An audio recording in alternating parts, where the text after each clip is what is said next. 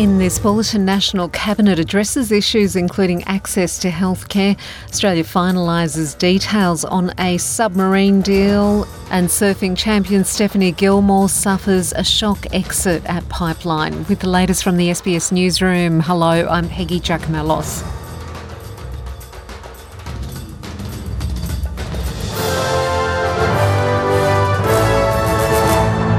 Health will be the main priority for federal, state, and territory leaders as the federal government pledges $750 million to overhaul and improve Medicare.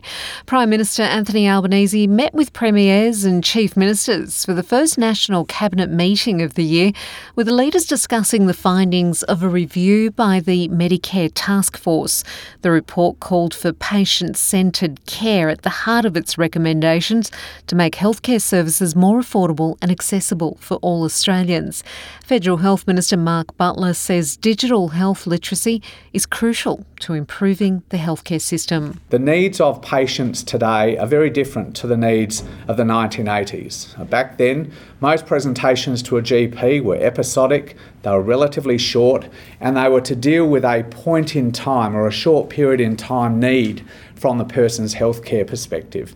Now we're dealing with much more chronic disease, ongoing need, uh, and older Australians who tend to have more than one uh, healthcare condition. We've got to do better on digital health in this country. Prime Minister Anthony Albanese says National Cabinet has agreed to work towards the launch of a national gun database, coordinating weapons registers across states and territories. Speaking after the meeting with the nation's premiers and chief ministers in Canberra, Mr Albanese revealed leaders will work towards a nationally coordinated approach to the management of firearms. A national firearms database was first suggested after the 1987 Hoddle Street shooting shooting in Melbourne, and similar recommendations were made after the 1996 Port Arthur shootings and the Lindt Cafe siege in 2014. Mr Albanese says it's a necessary security measure. Uh, it's quite clear that we need to do better in cooperation between jurisdictions when it comes to firearms. That was part of the issue that's been identified uh, in Queensland. And the nation's police ministers will report back to National Cabinet in the middle of the year with options to implement a national firearms register. Anti money laundering experts are urging the Australian government to bring in stricter legislation to combat criminal syndicates taking advantage of a lack of regulation.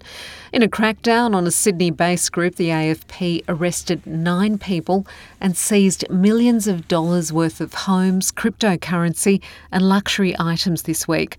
It will be alleged in court that the organisation laundered $150 million in profits between 2018 and 2020. 2022, while also functioning as an unregulated multinational bank facilitating transactions for criminals.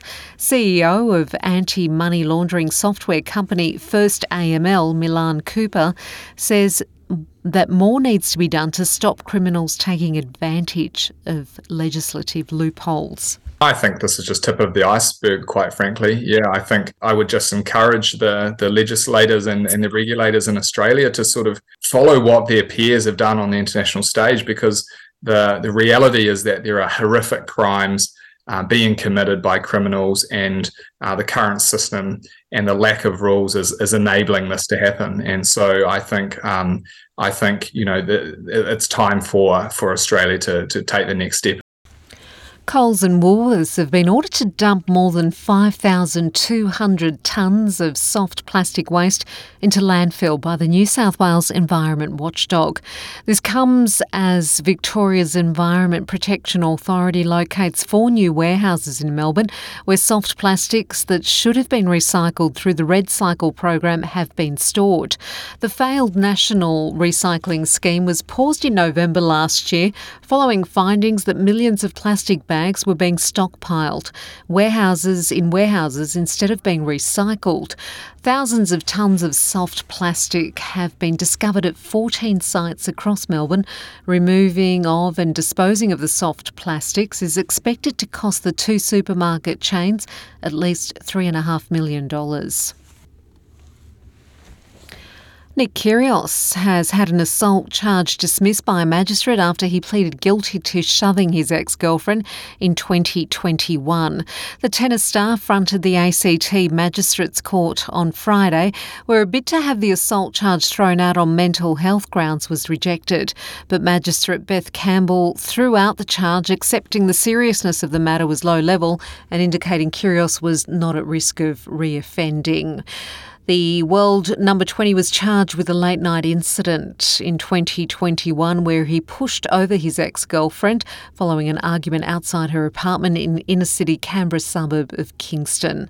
The court heard Miss Passari was standing in the door of an Uber, preventing Kyrgios from leaving when he pushed her over.